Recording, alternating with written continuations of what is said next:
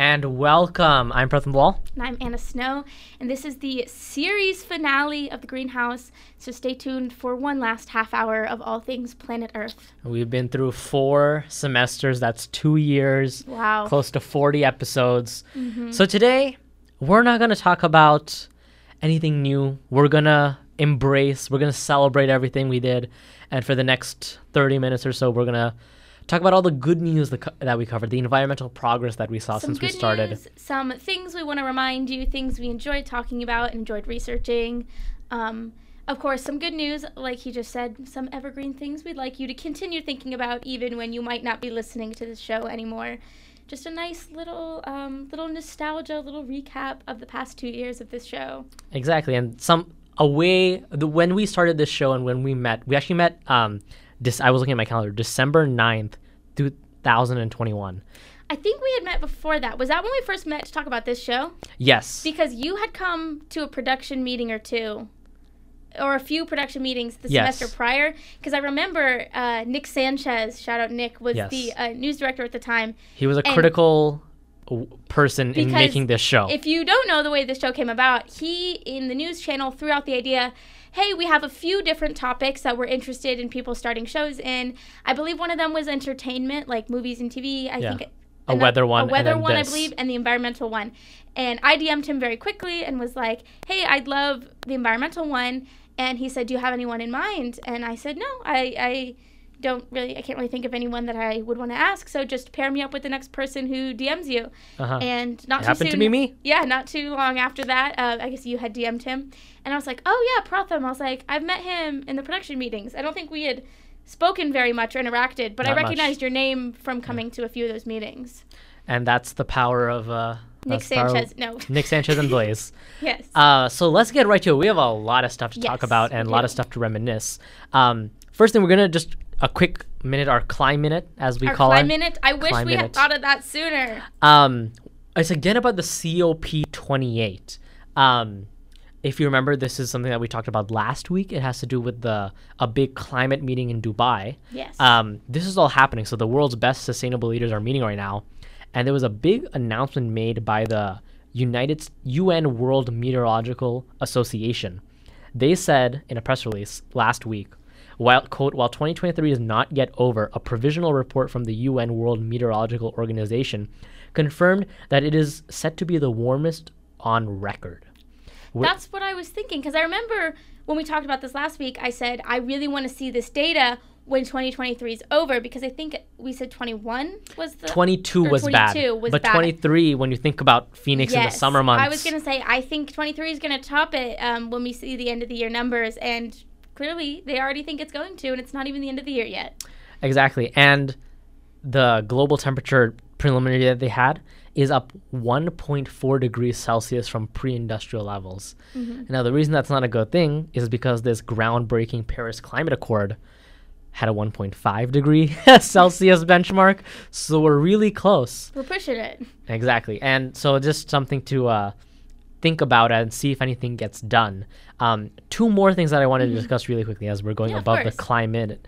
Um, we've talked about how p- countries sometimes throw money at the solution. Yes. Apparently, in COP15, which is back in 2009, Wow. um, some developed countries promised to throw $100 million each year Mm-hmm. to help out. Yes. Um, so just thought that was an interesting thing. And the last thing that I think encapsulates this whole show into one sentence is that every made every agreement made here at this COP28 is non-binding, which means as I'm going to quote the Associated Press on this. Please It do. means countries can agree to something and then not follow through.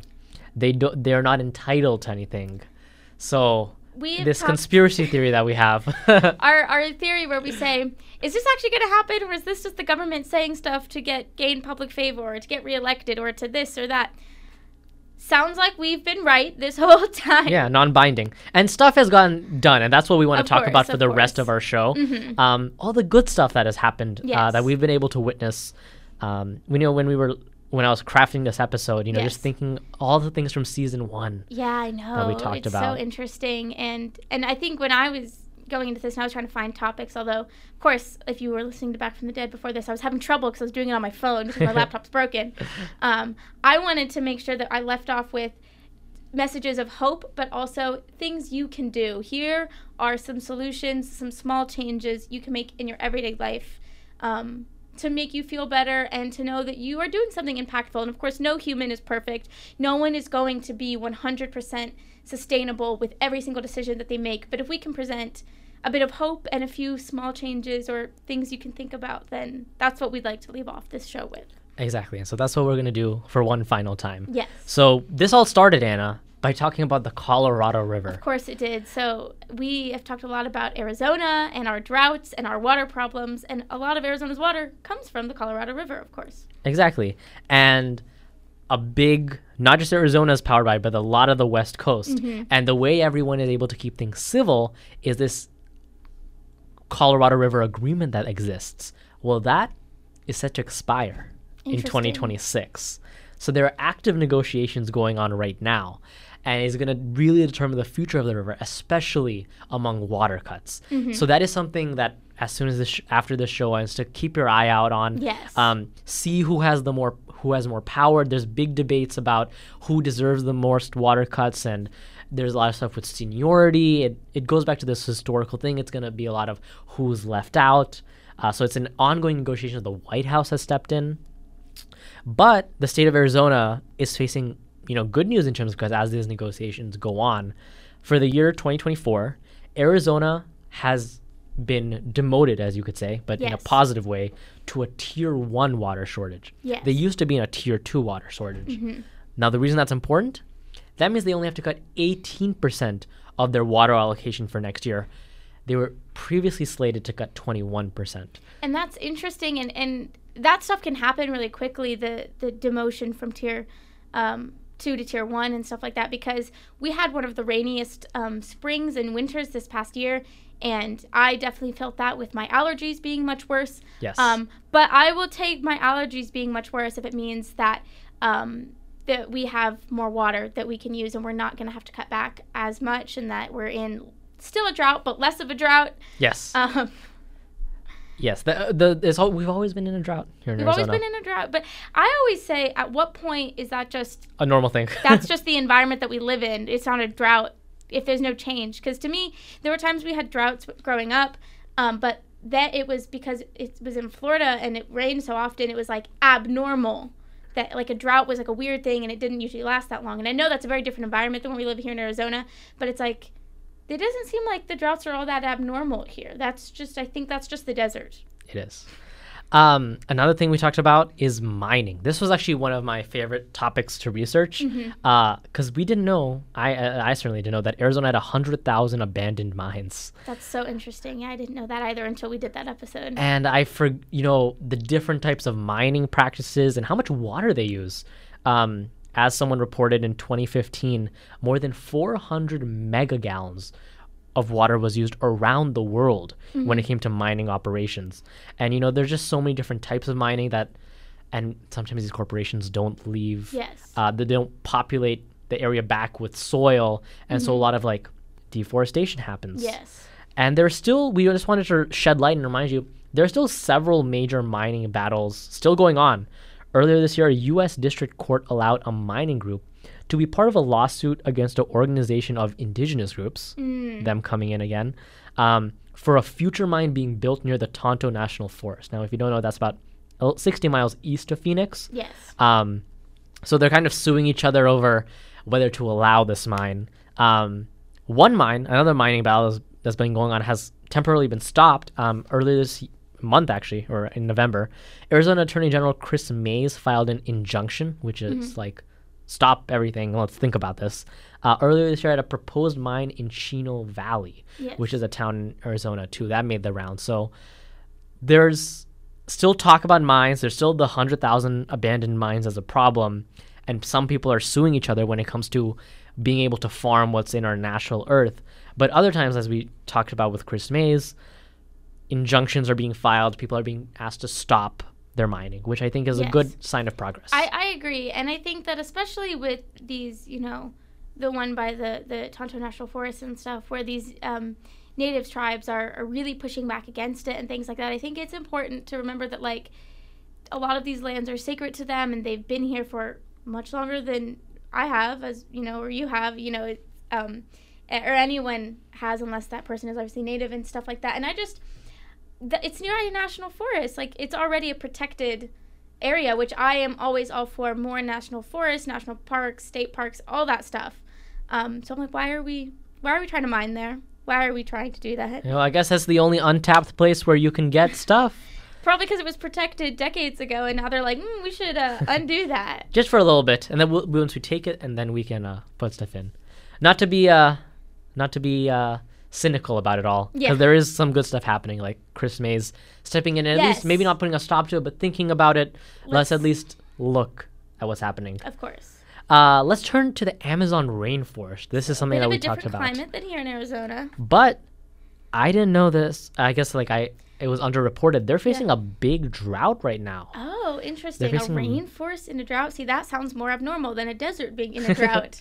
and it's affecting a lot of food. Mm-hmm. Um as many as 10 million metric tons of soybean oh, could be affected for next year. Right now, This is super interesting because we we are both vegetarians, of course, and we Yes. talk a lot about how tofu the- just you know a big how protein. yeah how meat can negatively impact the environment but now it looks like they're coming from soybeans too you know so it's it's another example of like i mentioned earlier where no human can be perfect it's like well meat's not good for the environment but now soybeans are also not good Yeah, and maybe even if not bad for the environment, but the, fact that they're they being can't be made. they're not being farmed sustainably they're not um, true. not all soybeans certainly are bad for the environment and maybe this is one of those things like um, you'll see like fair trade certified and things like that on like you'll see it on coffee beans you'll see it on agave which we talked about you know a Yeah. couple weeks ago um, so i wonder if that's something that you can check for with soybeans or if there could potentially be a way to find out if they're coming from the rainforest or if they're coming from somewhere else Exactly. And this drought could last a while. Like Mhm. climatologists, meteorologists are saying maybe till 2026. I can't remember the exact percentage, but I know that a large percent of Earth's oxygen comes from the Amazon rainforest, Oh, specifically The because trees. of how densely populated the trees are, and so clearly a drought.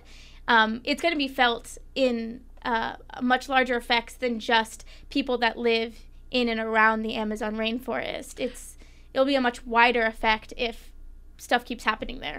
And what's hard is this is not all human related. This is Mm-hmm. something that is just naturally happening. There's a really strong El Nino system moving Yes. in on top of drought conditions, which could make it even harder to recover. But there is hope. Uh, the Brazilian president, his name is Luis I- I- Inacio Lula de Silva. Ignacio. Inacio. Um, he was at the COP28 to ask for help to bring attention to this. Of course. And as we discussed earlier, maybe not a lot gets done, but even the education of it all is really good. Um, a quick aside here: I've never seen this much coverage on a COP28 or not just a general climate conference because in Inner Greenhouse we've been lucky enough to cover COP26, COP27. Never really saw anything. It was always hard to find something to It talk was. about. It was. But um, I was watching CNN just outside here, outside while we were waiting, and they're talking about COP28. Fox News was. Fox News was talking about it. Interesting. When Fox and CNN are both talking about the same thing, you know that it's a big, Story. it's a big story. and and. Biden's not there. Yes. So it's even that much more showing people really take this seriously. Yes. Another thing that we've talked about here on the greenhouse is ozone. And so we talk about it in a few different ways.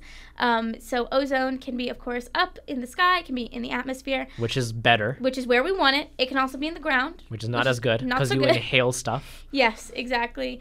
Um, but I think most people are pretty familiar with what the ozone does. It helps to protect us from harmful UV rays and it helps to um, block some of the sun both from burning our skin but also from warming the earth and making our temperatures rise.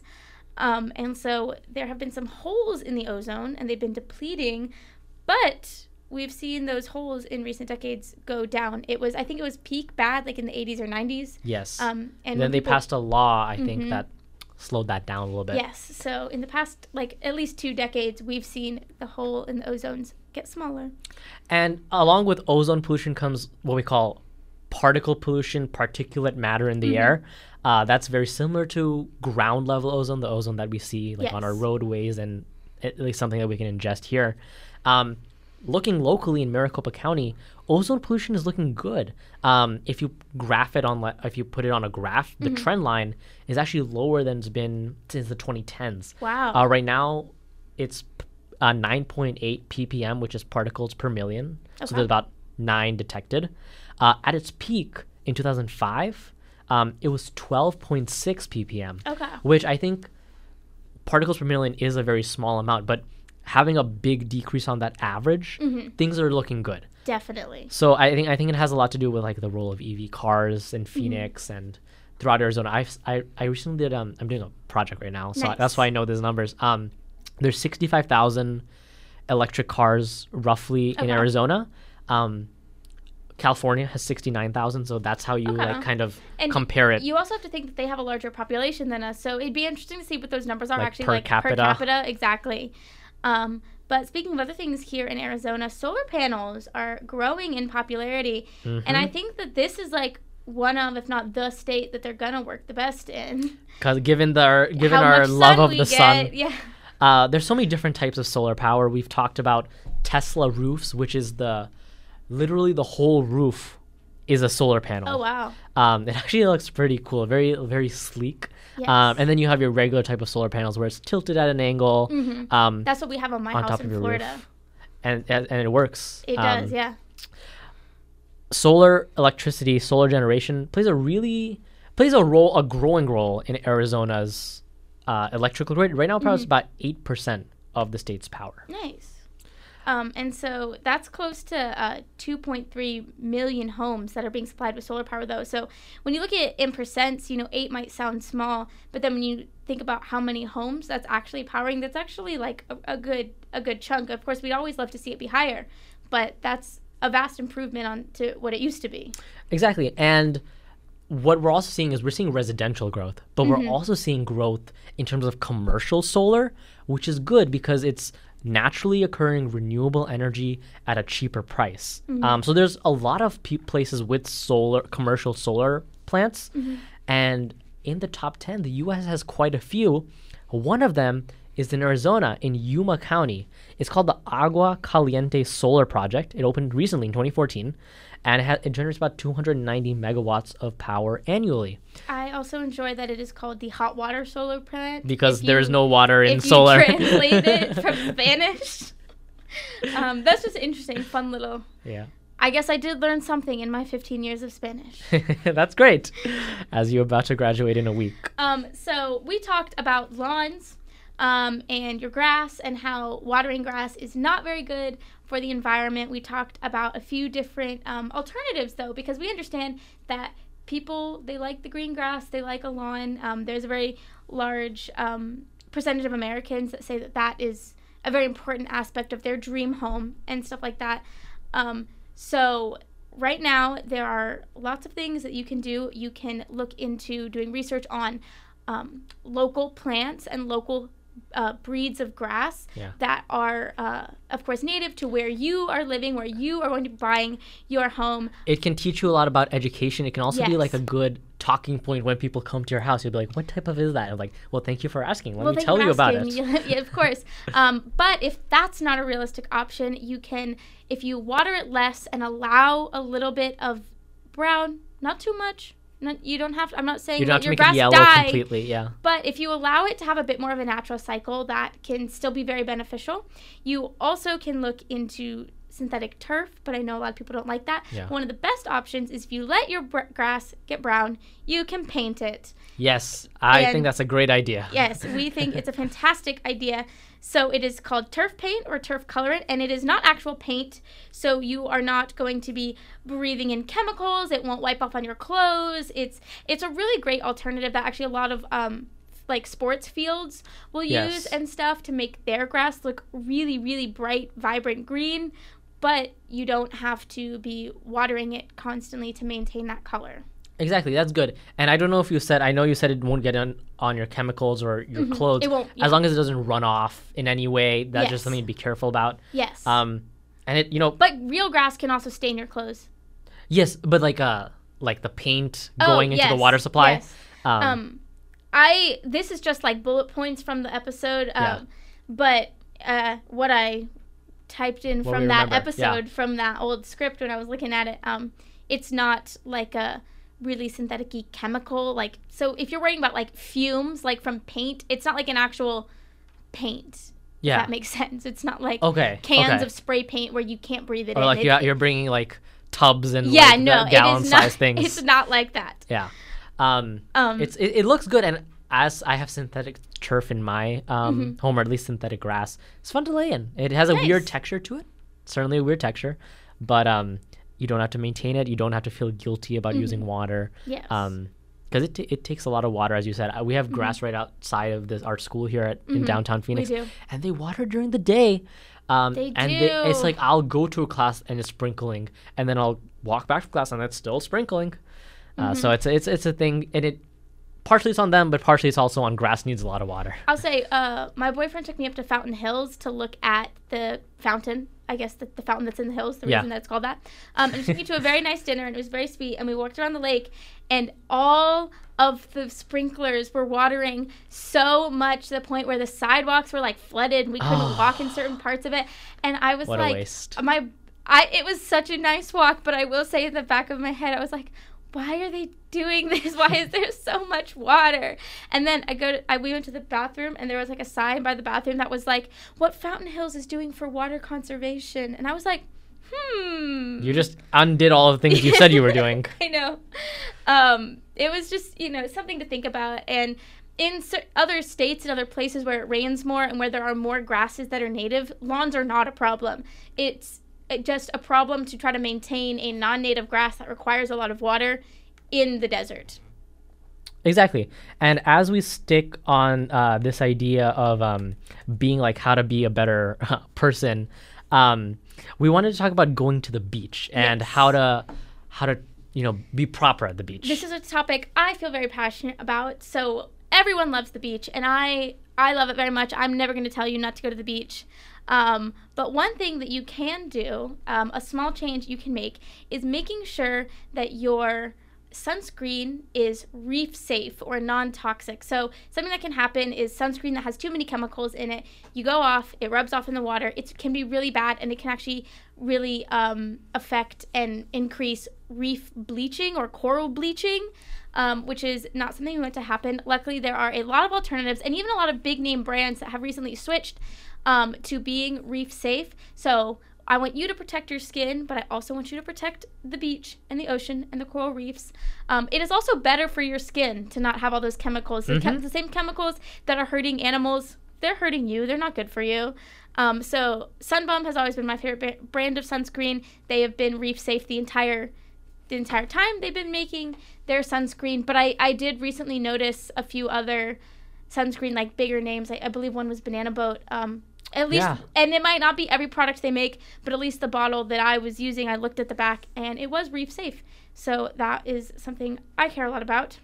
Exactly. And now we talked about our climate solutions. We talked about how people have been how to be better people. Yes. Um, but we did we had a lot of were a little goofy sometimes on the greenhouse. We were. And we talked about some fun We stories. We didn't always talk about government meetings. We didn't not always. We talked about Celine Dion and when we learned about the honeybees and how important bees are to our environment. And we learned a little bit about the way that they actually function in the hive.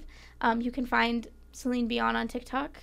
yes. That's where I Um, found her. We talked about cryptocurrency. That was our lowest performing episode, by the way. So oopsies That there. was also there wasn't probably- much interest. that was probably the episode I understood the least. I feel like you were There were- explaining crypto to me, and I was like, hmm, okay. Well, I, well, I, I hate to admit it, I didn't understand it too much either. I tried. It was it was certainly fun to research. This show taught me a lot of research skills. yes. Uh, and one thing that we researched was cell-based meat. Yes. Uh, it's this scientific engineered piece of food. Yes. Um, according to a quote, here's a quote because we, we think it was better explained through a quote. Cell culture technology does not reproduce the animal itself, but produces a product that is intended to resemble traditional meat from an animal, such as a steak, minced meat, etc. So you didn't kill anything. Um, so No. if you like the taste but don't want the guilt, this could, is for you. They could collect cells from living animals. This is was my thing. They collect the cells from living animals, and somehow they could manipulate the cells to grow basically muscle tissue and and fat and stuff like that, and then like I said, it's like growing a little steak in a petri dish, Yeah. essentially. Um, some countries didn't like it. If I remember correctly, Italy banned it.